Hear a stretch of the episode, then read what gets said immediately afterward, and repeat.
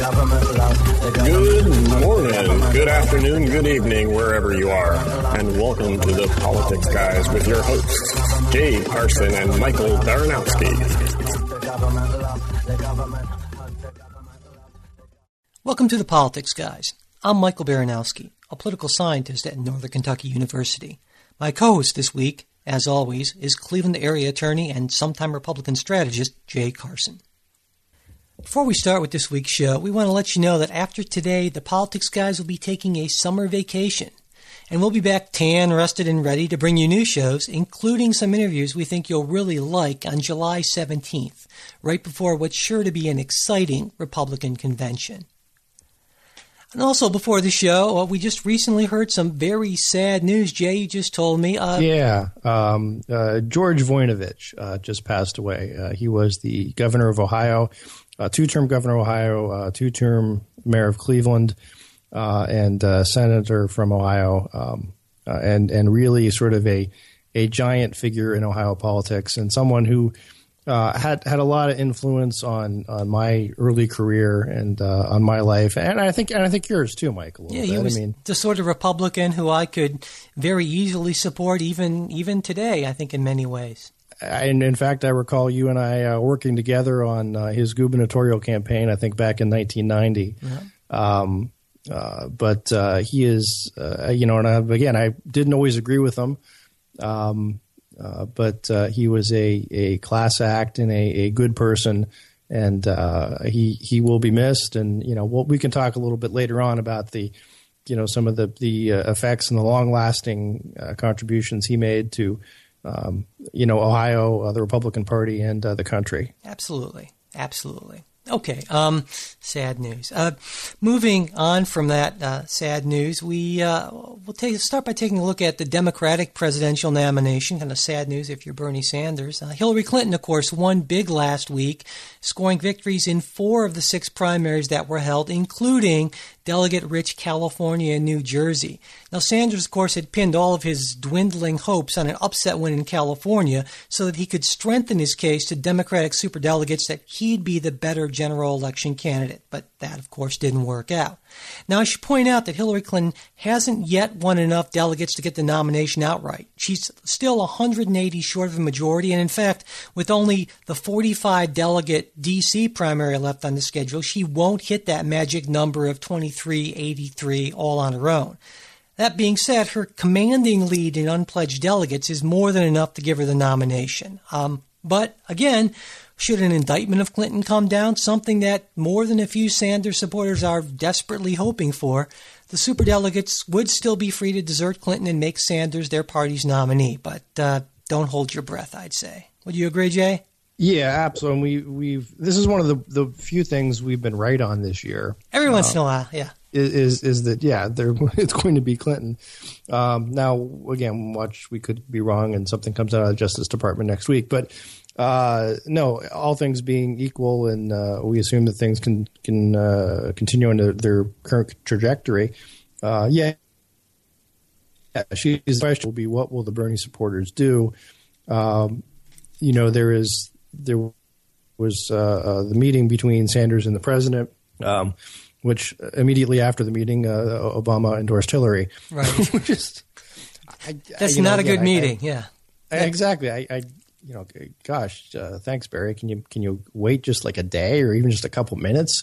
I mean, he was, well, you know, I, like Sanders wasn't wasn't like out of the office yet. you know, you know I, I, want, I wanted to I wanted to kind of touch on that because it, it seems to me, and I think an argument could be made that it would have been better for the president to to sort of wait at least a week because there it's there's only a week to go before, I mean, less than a week, in fact, by the day of that meeting. And if he would have just waited, he could have said, well, the process has played itself out, and now I'm going to give myself an endorsement. I don't know that that extra five or so days makes any kind of a difference. I don't think so. And I think the, the, the classier thing to do would have been to wait until everyone voted. And I, am disappointed that the president didn't wait till D.C. voted before he gave his endorsement. I think that was a, that was a bad move on his part. Well, I, you know, I think the, the, the classy thing to do again would have been to wait before, you know, uh, Bernie's car had actually pulled out of the you White know, House that, yeah, driveway yeah. before you made the announcement. Um, uh, but uh, no, it also would have made sense from a you know political. St- I mean, just yeah. Again, this is this is little ground game kind of inside baseball stuff. I mean, it wouldn't have really changed things, but you get sort of two uh, two news hits. You know, you have one he meets with Bernie and he talks to him, and and you make the statement of uh, how how what a great uh, uh guy uh, Bernie Sanders is, and how much he brings to the Democratic Party, and how he's he's uh, really brought a lot of enthusiastic mm-hmm. supporters to the the party and so forth, and. Um, you're glad that he's run, and and you know you're glad that you had a chance to have this meeting and talk about the future. And then a week or so later, you come out and say, "Yes." Uh, but I think Hillary is still our, our strongest horse. Yeah, and and you can say again, along with that, all of the people have voted, and you know this is a democratic decision, and you know I, I support the, the vote of the people. I, I I mean this is much more of an old fashioned kind of view, but I, I kind of liked it when the president at least occasionally pretended to be slightly above the fray. That doesn't really happen so much anymore, but uh, I, I, sort of miss that a little bit. I right, because well, here's here's the thing that again, which is uh, just strikes me for people who who watch or listen, and and maybe it doesn't matter, but but think of this if this was you, um, when when Obama makes the announcement immediately, it tells you one of two things either he was going to endorse Hillary all along, sure. which is which is the obvious, I think, conclusion that most people would draw, and that the whole uh, meeting with Sanders was just sort of a charade, or two, he really was undecided. But God, after spending like an hour with Bernie Sanders, yeah, you know, he couldn't he couldn't get out there fast enough to endorse yeah. Hillary. Um, neither one is particularly um, uh, uh, flattering if you're if you're Bernie Sanders, and it's one of the reasons I think you know, this goes to a hundred other issues. Uh, why people have trouble dealing with Obama uh, because sometimes he he just is has this this personal sort of uh, I don't know ham handedness or, or I don't know what you'd call it, um, but um, you know that that he you know sort of gives offense even when he maybe doesn't mean to.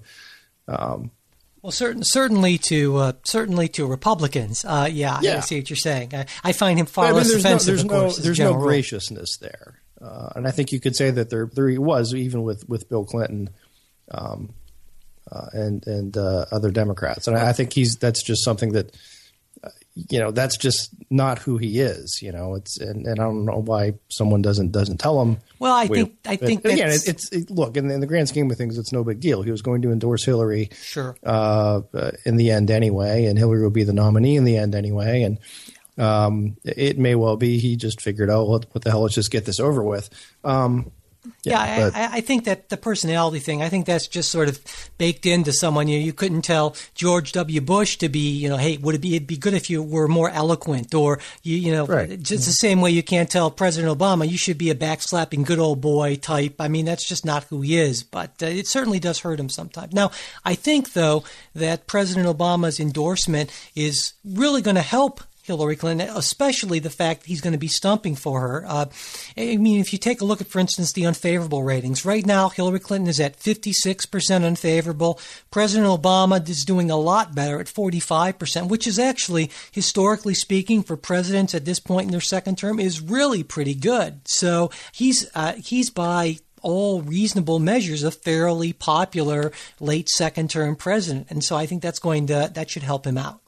That should help. Uh, sorry. Yeah, part part of it um, in being a popular term second president uh, is also he he uh, gains by comparison uh, to the the other presidential contenders. Yeah, definitely. Uh, the other thing he has largely, I don't know what I mean is he's still president, so he's still in the spotlight, uh, but he has been largely out of the spotlight because either intentionally or unintentionally, the the race has dominated the news cycles. Yeah. Uh, and and this is something where and it's not just Obama. I think this this happens with most most uh, public figures.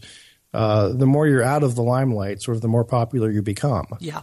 Uh, at least at least in a uh, you know sort of a temporary uh, sort mm-hmm. of way. So.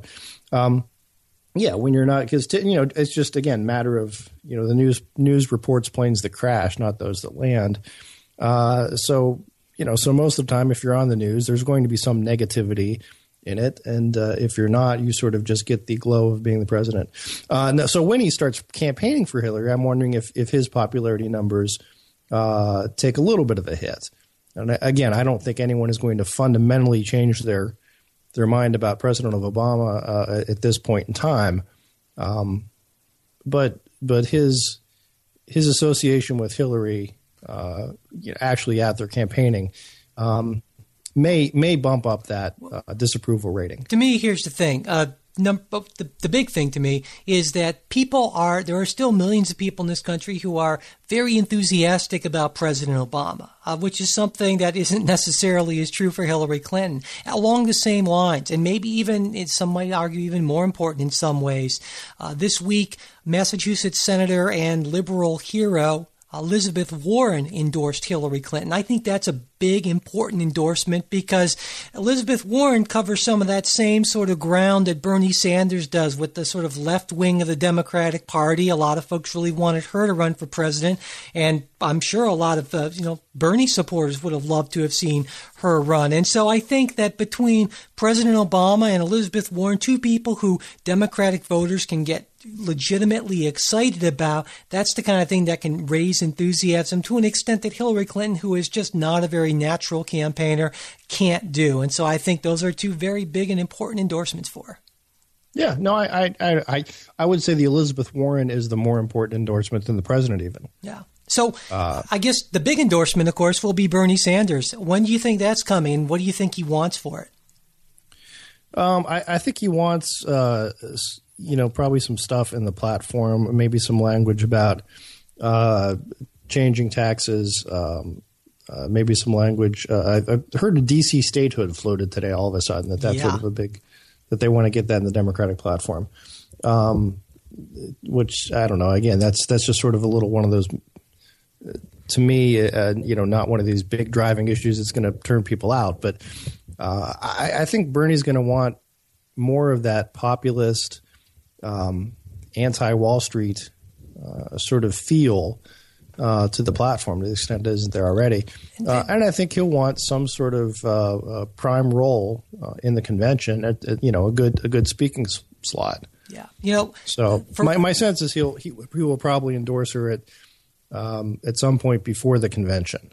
Now now for those for those folks who don't know, what the party platform is is essentially uh, a, a, statement of what the party believes in, the things it wants to accomplish, and so forth. And uh, as a sort of a statement of principles, it's worth about what you would think a statement of principles is worth to a political party, uh, meaning that there are plenty of things in a platform that just never get addressed. So on a practical level, it doesn't necessarily mean a whole heck of a lot, but it, the idea is it it sets sort of a longer term term direction. Uh, you know, some other stuff that I've heard that Bernie Sanders. It's also, it's also a thing you can sort of give away uh, to. Um, yeah. but it's not worth the whole various yeah. interest groups of, you know, what what. Uh, it's like uh, beads at you know at Mardi Gras or something like that. Yeah, it's, it's exactly. Fairly, you know, um, yeah, hey, you're you're important, man. You're in the platform, yeah. whatever your your issue is. But but, uh, but so one thing that I've heard that he might ask for that's uh, somewhat more important in a very real practical way is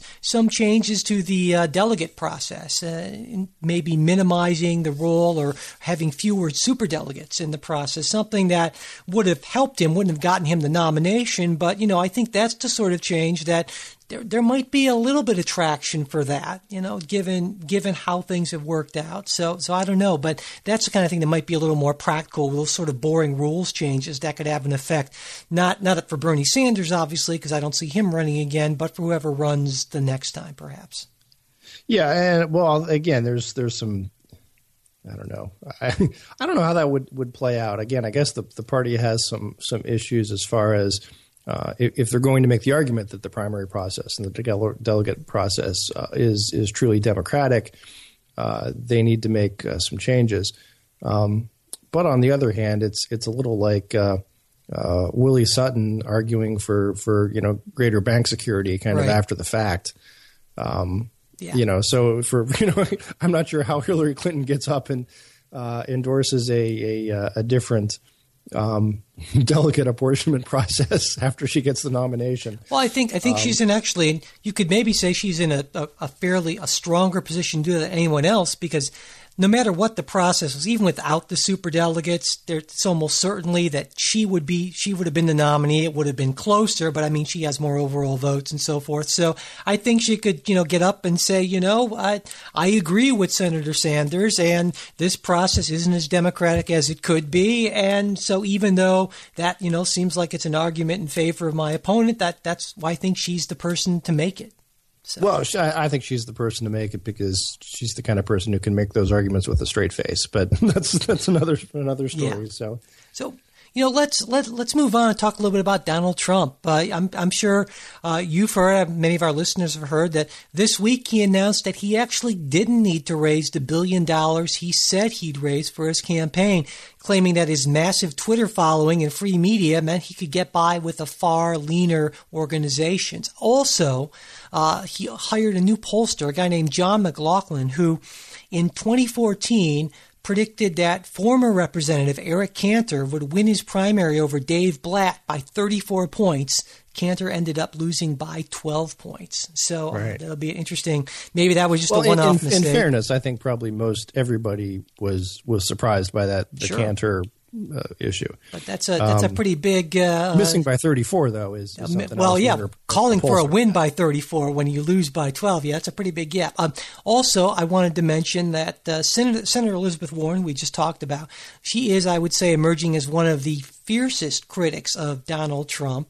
Uh, he, in return, he's taken to responding in a way that some argue is racially tinged by referring to Senator Warren as Pocahontas. Um, yeah that's the thing that's probably the least substantive that's gotten the most coverage. So, Jay, what's the deal with the whole Pocahontas thing?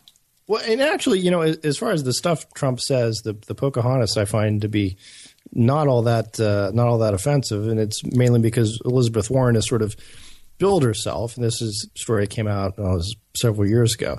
Uh, when applying for her position at Harvard, she listed her uh, ethnicity uh, because apparently that is a factor that is taken into account at, at these kind of institutions as being Native American. And she's made numerous statements about her Native American roots and so forth.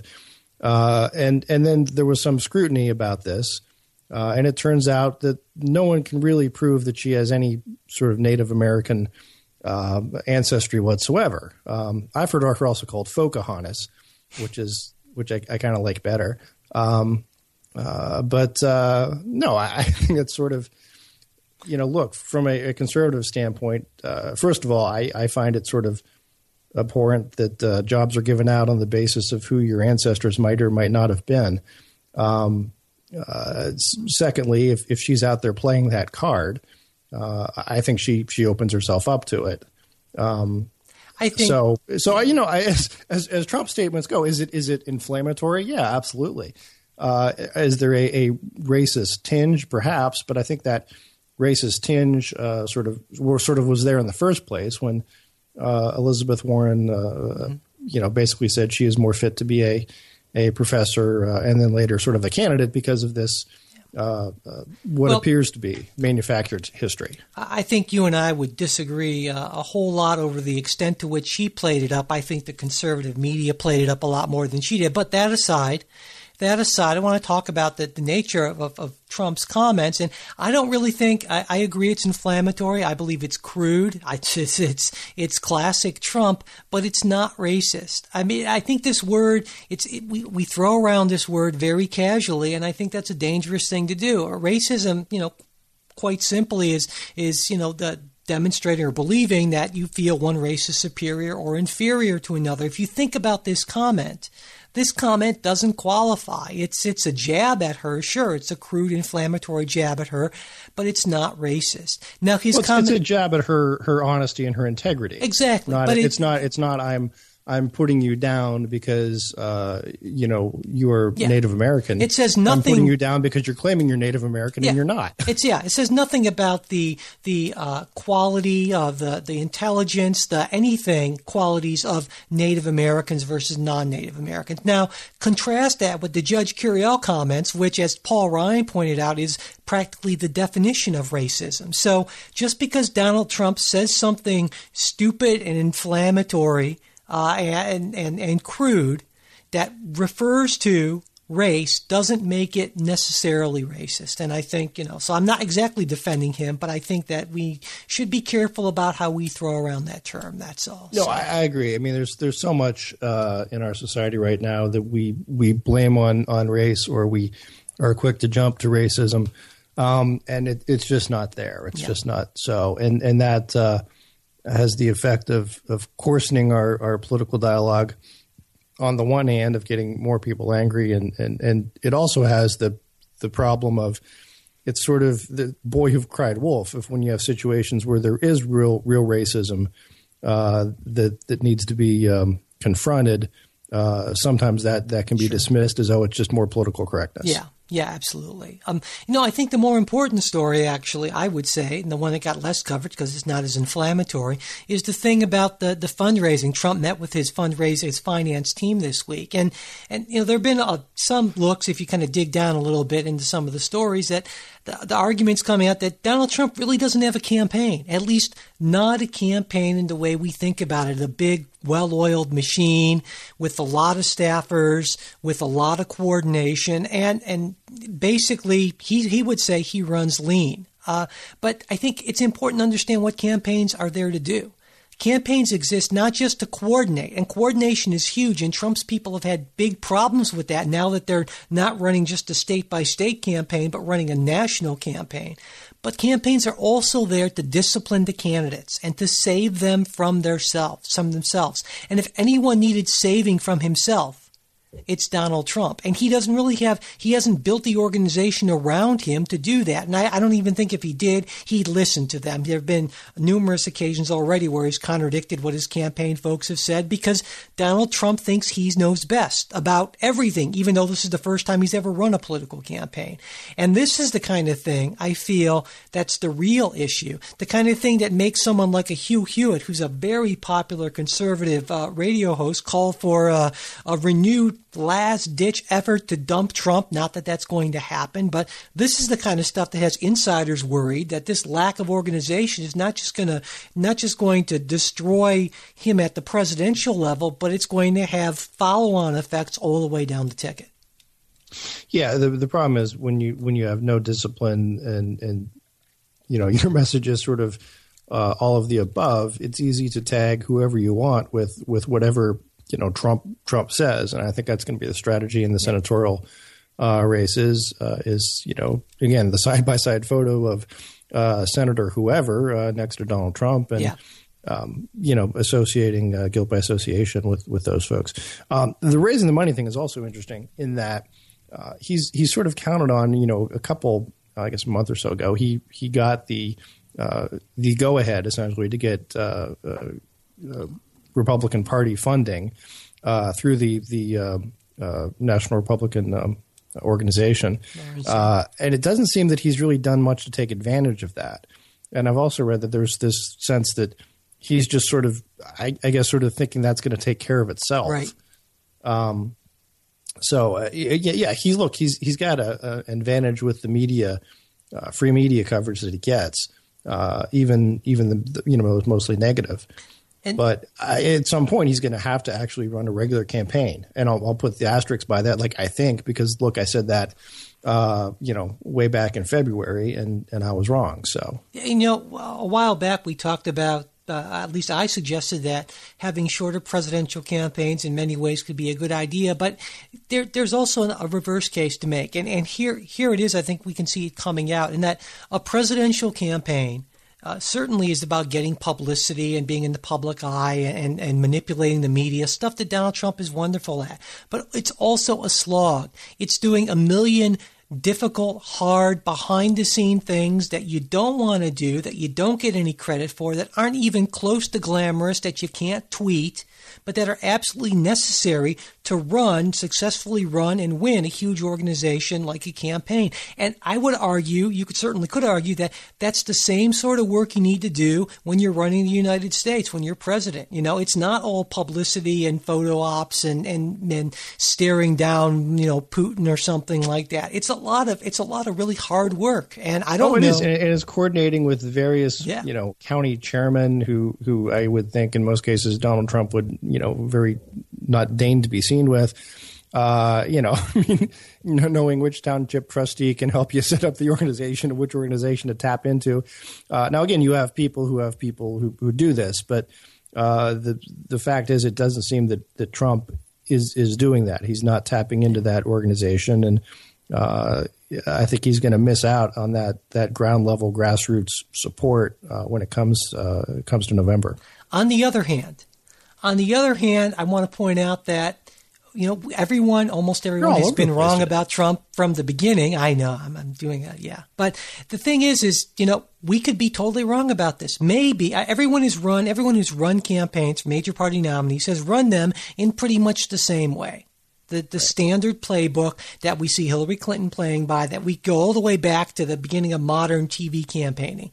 Donald Trump's doing it a very different way. And maybe maybe he's going to be right. Maybe this is the way to do it. Uh, so, for instance, uh, Scott Adams, you know, Scott Adams, the creator yeah, of Dilbert, Dilbert guy, he has been a big proponent of the idea that Donald Trump's persuasive and abilities and his ability to control media are so great that he predicts that Donald Trump is going to not just win, but win big. Now, I don't agree with that, just basically how partisan breakdown goes down and so forth, and, you know, that no one can really win big, as in Reagan over Mondale in 1984 big, where Reagan carried 49 states. That's not going right. to happen again. But, I mean, you know, so I, it's certainly possible, is what I'm saying. Is Donald Trump is rewriting the playbook. I think it's going to be a disaster. All the so called smart people think it's going to be a disaster, but the smart people might be wrong on this. I don't know. I sure hope not. Yeah, no, I, will tell you again. This is this is something that perplexes me uh, because again, everything I've been, you know, taught to, to sort of believe, uh, just just from mechanics of how a campaign works and, and what works and what doesn't, and everything I've experienced uh, in how campaigns work and, and how they don't, uh, tells me that that none of this should be happening. Yeah. Um, and that's been telling me that for all that. And, and, like you said, this is what you know, and maybe I'm just part of the, the political class or something like that. I'm too blind to to see what's going on. Um, you know, it, it's it's one of these things where, um, you know, the, the sense is that the gravity always wins, um, but but you don't know how far the plane's going to fly uh, be, before right. gravity does finally win. You know, and I guess that's that's the case. Yeah. So yeah, absolutely. Well, it remains to be seen. Anyway, um, you know, over the last couple of weeks, we have discussed the issue of judicial recusal, where Donald Trump suggesting, you know, the judge couldn't, because he's Mexican, couldn't rule fairly and so forth. And recusal, of course, is when a judge removes himself or herself from a case due to a conflict of interest. Now, the Supreme Court actually issued an opinion on recusal this week, ruling that a judge can't hear an appeal in a death penalty case that he worked on as a prosecutor. It was a five to three split on the court, with Justice Kennedy writing the opinion and the court's three true blue conservatives, that would be Justices Thomas Alito and Chief Justice Roberts, in dissent. Now, Jay, to me, this seems like a no brainer. Of course, you can't be a judge in your own case, as Justice Kennedy put it in his opinion. So, how, how could three justices possibly dissent on this, do you think? Well, I think they, they dissent on the basis of is this a constitutional issue? Uh, and, and, you know, recusal for a judge that's usually a pretty high bar. Um, it, it is unusual that that judges would recuse themselves, and, and the rules are sort of set up uh, to to sort of have recusal only in, in sort of the, the, the bigger you know situations where there is an actual you know for example economic uh, conflict of interest. Uh, you know, a, a judge owns uh, a significant portion of, of, stock or something like that in a litigant's uh, company that, that's before him or her, um, uh, or, or, or something like that. But the idea of um, uh, the the in this case it was a, a, prosecutor who was the the head prosecutor, so it uh, the the conviction was uh, you know occurred through his office, but he wasn't specifically involved in it. Now, you know, my sense is you know, the common sense thing for this judge to have done would have just been to say, okay, yeah, I'll recuse myself just to uh, avoid any claim of impropriety and essentially to avoid this headache. Um, but he didn't. Uh, but I, I, don't. I don't see, and I, I think the, the three conservatives didn't see where there was a constitutional uh, argument mm-hmm. for for recusal. Yeah, uh, at least based on the facts of the case, based based solely on uh, this guy was a served as a prosecutor. Yeah, I mean, you could you could make the argument that in that case, well, should any judge who served as a, as a prosecutor have to recuse himself on a, a criminal case? And obviously, that that Right, sure. wouldn't be Yeah. the case and would be untenable. Yeah, there, there was Um, actually so- there, was, there was actually some interesting back and forth between Kennedy and Roberts in their opinions. Um, in his opinion, Justice Kennedy said that the Constitution's due process clause guarantees that no man can be a judge in his own case, and Chief Justice Roberts shot back that the majority opinion rests on proverb rather than precedent, which I thought was was was pretty good. Um, and he also said that it's up to state authorities, not this court, to determine whether recusal should be required, and that's directly to your point there. I think. Yeah, and, and because it was this was coming out of a, a state prosecution, a state case, and uh, again, each each state and each um, uh, you know state bar uh, that governs the judiciary sort of sets up its own uh, you know rules of conduct for judges, um, and that's reflected in the case law. So I yeah, I think this just isn't a, a constitutional um, constitutional issue, and I think the the uh, from again from an absolute common sense standpoint, um, it would have been easier if he just recused himself. Um, but I, I think the uh, the minority is is correct here. Yeah, well, I I mean, let's put. I, I think. I think you know. Again, everybody's correct, uh, and I guess this is sort of the the whole uh, uh, you know difference between a lot of uh, conservative uh, jurists and and uh, liberal jurists is. Um, Conservatives believe you look you can be right, uh, but that doesn't mean it's it's a constitutional right. Uh, Yeah. You know that. So. And, and that's something we brought up a number of times. And, and while in terms of public policy, I'm certainly on the liberal side of the- fence. When it comes to the, the courts, I, I tend to I tend to be a bit more conservative, and so I tend to agree with you that sometimes there are things that instances where justice is not done, where the wrong you know, whatever that means, the wrong result is arrived at. But just because that's the case doesn't mean there's a some sort of violation of the Constitution. The the courts the court's role, as I see it, is not to swoop in and do justice. As as, as great as And that particularly, sounds, particularly federal court, Yeah, which is exactly. limited jurisdiction. Yeah, because and and while while people might say, well, how could you say that? It's because sometimes you know that's great when it's my version of what I call justice is being done, but that can work against me as well, which is why I think it's very important to be careful about how much power we give the judiciary. And so, yeah, I, I, I I'm sort of on the fence on this one, but I, I definitely see your point. Absolutely. So. You know, let's move on to Ohio. Uh, there's all kinds of stuff going on in Ohio this week that has some national ramifications. Uh, for instance, Ohio is a state, as Jay, I'm sure you know, where Republicans control both the executive and the legislative branches at the state level. And over the past few years, Ohio has been busy passing all sorts of laws presented as vote fraud, vote, fraud, vote fraud prevention measures but which many Democrats, myself included, believe are actually intended to make it harder for potential Democratic voters to cast their ballots. Now, last week, a federal district court judge agreed with this interpretation. He struck down provisions of two laws that were passed in 2014 as violating the Voting Rights Act and the Constitution's Equal Protection Guarantee. These laws required voters to provide specific types of identifying information when they cast provisional ballots, and also the law said that the ballots could be thrown out for what the judge ruled were trivial errors. Um, so, Jay, what do you think about this? I mean, this is this comes on the heels of the law that, or the, the federal court ruling that overturned the, uh, or that put back right the Golden Week that Golden Week. that yeah. and- and you Uh, for, maybe- yeah, for people who aren't are familiar with with Ohio uh, voting rules, and there's no reason you should be.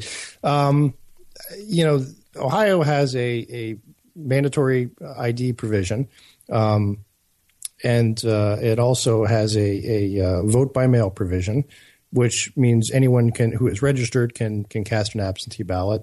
Uh, it also has a vote in person and early voting where uh, at any time after, and I, I don't know what the date is, but it's the date the absentee ballots go out, probably about a month or so before the election. You can show up at the Board of Elections and vote in person if you want. Uh, Golden Week, uh, as it's called, was uh, a, a week where uh, it used to be if you went in and you were unregistered, you could register to vote, uh, but you could not vote that day. You had to wait a week for them to essentially process to see uh, are you who you say you are and do you live, live where you say you live. Uh, and then you could take advantage of the early voting things. Uh, so there was the the golden week where you could sort of walk in and say, "Hi, I'd like to register," and then just go vote. And vote, yeah. Um, and, and, I think there are legitimate concerns about fraud there. Um, you know, you can you can go in and you cast a vote, and it's it's good. It's it's golden. Um, uh, now, some of the other stuff, the provisional ballot uh, pieces of not having the right identify information, uh, I get that because sometimes that that would seem to run contrary to what the whole point of provisional ballots, uh, you know, the whole reason we have them uh, is if someone uh, can't substantiate who they are or, or where they live for one reason or another, or that that information is unclear on the, the voting day uh, that they still get to vote, and then those are just sort of hold, held back until uh, you know the you can determine whether whether the information is correct or not. Right. You know, and, and the reason I think this is important, particularly important, is if we go back to the 2012. In 2012, President Obama won Ohio by just under 3% over Mitt Romney, whereas nationally he won by almost 4%. And Ohio is not just a swing state, a state that tends to be very close, but it has 18 electoral votes, which is the seventh most in the nation. And more importantly, the only swing, st- swing state with more electoral votes is Florida, which has 29 of them. So this is this is potentially a big deal if, as Donald Trump has been saying, he's going to bring out more blue collar votes and make some of these swing states even closer then you know a few thousand votes here or there could could make a real difference. And and you're talking about people who may or may not be typical voters, typically in the yeah. system, and and so forth. And, and the, the thing to point out is that most of these voters who would vote under these provisions are voters who overwhelmingly would vote Democratic. And again, Jay and I we've we've talked about this in the past. And Jay, I know you feel that the General Assembly it's it's a this is an honest effort on their part to minimize vote fraud and. Uh, I, I tend to believe uh, with with the judge who called this a peripatetic solution in search of a problem, and I think it's you know it's designed to make it harder for Democratic voters to vote. I don't think it's racist. I think it's if, if I don't think the Republicans care exactly who's voting Democrat. They just rather have not as many of them vote. But I, I know I know you don't agree with me on that. No, and you know, and I will share just an anecdotal uh, bit uh, from back in 2000, I think it was 2004, 2004, 2000, 2008. Um, my wife and I found that there were four other registered voters living at our house. Um, and it was a pretty small place, and we were su- very much surprised by that. Uh, all had the same last name as as we did, but different first names. Uh, these people were all on the voter rolls, and we, we found this out because we started getting uh, mailings from uh, or groups and organizations that we don't tr- traditionally get mailings from. Um, that being democratic sure. organizations. And and what happened was this was sort of in a big uh, uh, move on push to register voters. And they, they have these sent these people out who they sort of pay by the name. Um, in Toledo, sometimes they pay them by crack. It's it's real case. You could look that up. Um, so they just make up names. They pick an address and they make up names and put a bunch of other people in there. Um, but you know this this was these were actual voter people who registered to vote at my address who did not exist. Uh, and it would have been easy uh, in in during Golden Week uh, had we uh, had Golden Week then. I don't think it had existed. Then they had didn't make the change yet. Um, for these people to simply say I'm registered, walk in and vote. Sure. Um, you know, when I when we went to the polls, uh, you know, you sign your name in the book, and there were these other people there. Now, I you know, I went down to the board of elections, and they were very sympathetic, and we got it corrected. And uh, none of these these other four phantom people who lived with me ended up voting. But the idea that there's there's no potential for abuse or that this is, isn't a problem. No, um, no, no. I'm, yeah, I, I, don't. I don't think that's. I don't think that's the case. I think no. it's real. And again, I'm I'm using my little anecdotal bit uh, as evidence, but sure. but I have to, to think that as as they say, the the plural, plural of that anecdote is uh, data. Well, actually, uh, at least for, for political scientists and social science, we'd say that the plural of anecdote actually isn't data. But that, I guess, my point is, or let me be clear, is that I absolutely agree with you that these things happen. There's no question in my mind that there is a certain amount of vote fraud in various ways. It's not zero, and it's not totally insignificant. Uh, but my argument is always that you have to weigh the potential for vote fraud against shutting people out of the process. And I think reasonable people can come to different conclusions about that. You know, how important is it to get that extra one tenth of 1% for vote fraud if it means that a whole lot more people aren't going to be able to vote because it gives them a uh, you know a higher burden. So again, and, and my re- my rejoinder would be that uh, do you want people to have the uh, the feeling of participating in the democracy or or actually Sure. participating? Because if you allow yeah. fraudulent voting, you are essentially canceling out uh, the votes of of uh, legitimate registered Abs- voters. Absolutely, and and I guess my my reply to that would be that well, in the sense you cancel out other well, you cancel out votes by not allowing, or you, you I guess you maximize the importance. of but you don't cancel vote. out. You don't you're right, it's not out canceling because out, they're subject just to the same same uh, restrictions Yeah, I and the know. same Sure. burdens as everyone else. But the, and that's that's the thing, though, is that those burdens are greater on some people. For me, So those hard. burdens. Well, you know, for it's easy for you to say, but for some people, it is a lot harder. For people who don't have access, easy access to transportation, for people who have job and and, and childcare requirements, and don't you know don't have the kind of cushy lives that you and I have. So no, and I think that I think that is a legitimate concern. But again, I know that we just have kind of a fundamental disagreement on this issue. So, and it's okay that you know you're you're wrong on some of these things, and I don't have to push you that hard. Oh, all right. We'll, we'll- Okay. we'll, leave, we'll leave the voter fraud stuff for, Okay. for, for later days. We'll have, we'll have more to talk about when we get to November. Oh my. God, I'm sure we will. Yeah. Also, this week in Ohio, I wanted to mention that Governor and former presidential contender John Kasich signed a bill making Ohio the 25th state to legalize marijuana, which and this is the latest action in a growing tide of pro-marijuana legal legislation in the United States. In the last just six years, 13 states have either decriminalized or legalized marijuana. So this, I think, is a big deal, and I think Ohio is an example of, and I'm not just trying to be Ohio biased, but of a state doing it right. This wasn't an anything goes kind of law. And I, you know, I think people have legitimate concerns about just making it legal for anyone to smoke. I get that. Yeah, and, and in fact, this- this was very much an effort by the legislature to prevent more of an anything goes kind of law. Um, Right, there I'm was an sure initiative, right, who that was going to be on the ballot, or people were gathering signatures, right?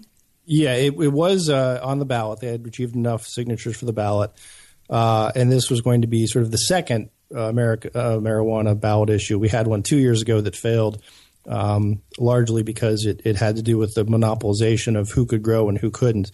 Um, but if you look at some states where, which has uh, medical marijuana, and, and California, I'm looking at you.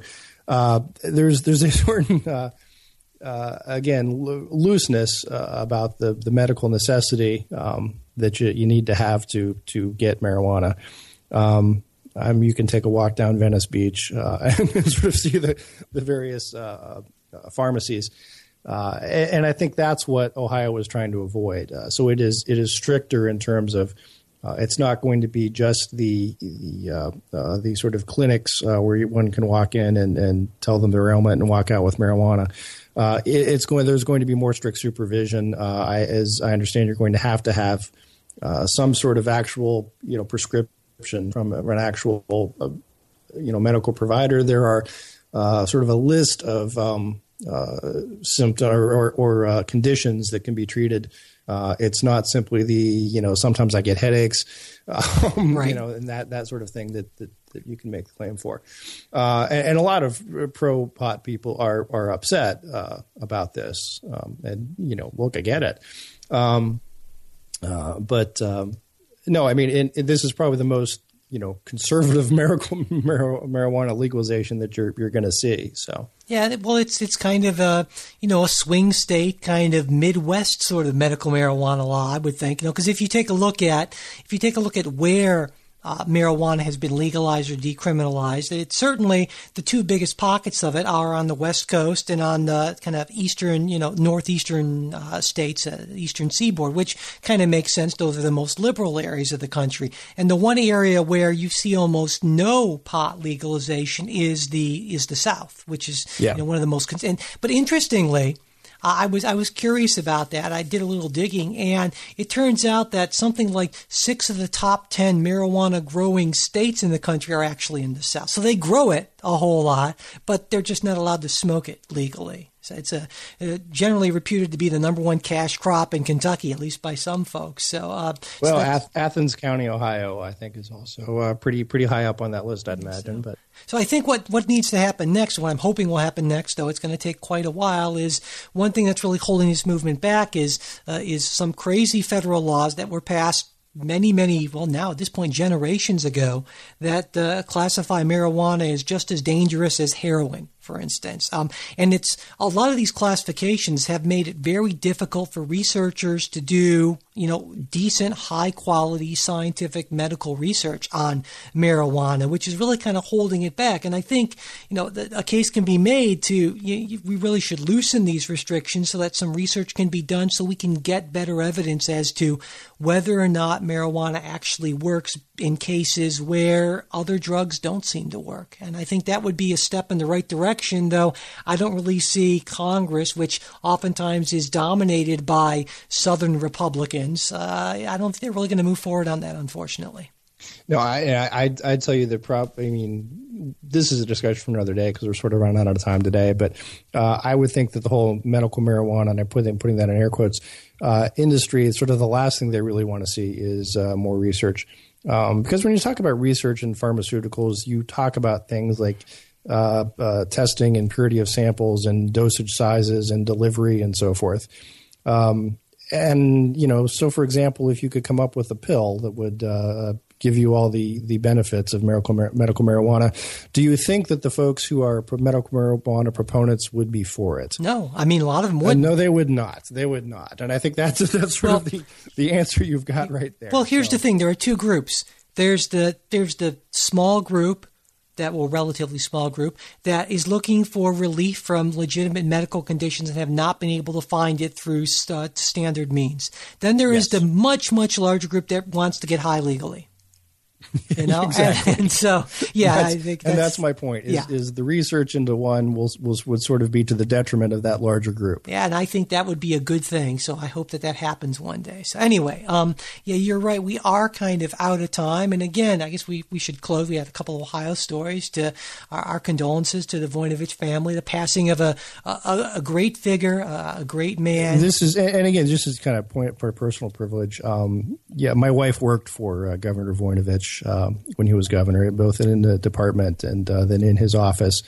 Uh, I, I actually uh, saw, I still call him Governor Voinovich, uh, just a week or so ago because uh, his granddaughter attends the same school as one of my daughters, and he was there for their fifth grade graduation.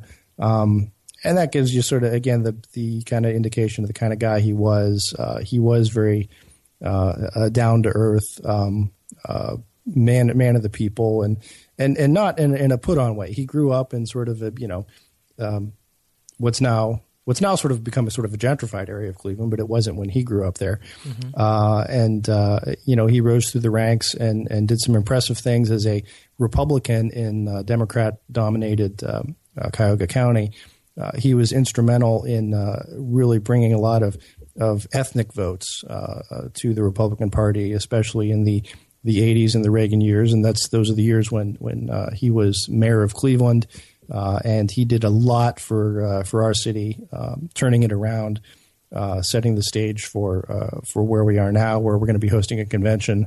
Um, uh, we won a national minor minor league hockey championship also last night, and God willing, may have a, a um, a uh, uh, NBA championship. That would that would take a miracle, but yeah, that would take a miracle. But but, uh, but you got to believe. There, you go. And uh, so any, anyway, I again I, am I'm, I'm you know saddened, but also want to celebrate uh, sort of his life and the, the, and and again not even just all the policy positions, but really the kind of kind of person he was. Um, Absolutely, so. absolutely. Anyway. All right, well, that is it for this week's episode. Thanks everyone for listening. If you have any thoughts, comments, criticisms, or any questions for our Ask the Politics Guys show, which comes out on Wednesdays, we'd love to hear from you. Our email is politicsguys at gmail.com. Our Facebook page, where Jay and I post and comment on news articles all week and where you can join in, facebook.com slash politicsguys page. And if you're listening to us on iTunes or Stitcher, we would really appreciate if you could take just a minute, rate the show, write a quick review Finally, if you like what we're doing and want us to be able to keep on doing it, a donation of even a dollar or two, the price of a copy of the Berenstain Bears and the Truth, maybe I should get a copy of that for Donald Trump, would really help. Yeah. You'll find don- pretty heavy. there. You'll find donation links on our site, politicsguys.com. As I mentioned at the top of the show, after today we are taking our summer break, but the Politics Guys will be back on Sunday, July 17th, the day before the Republican National Convention in Cleveland.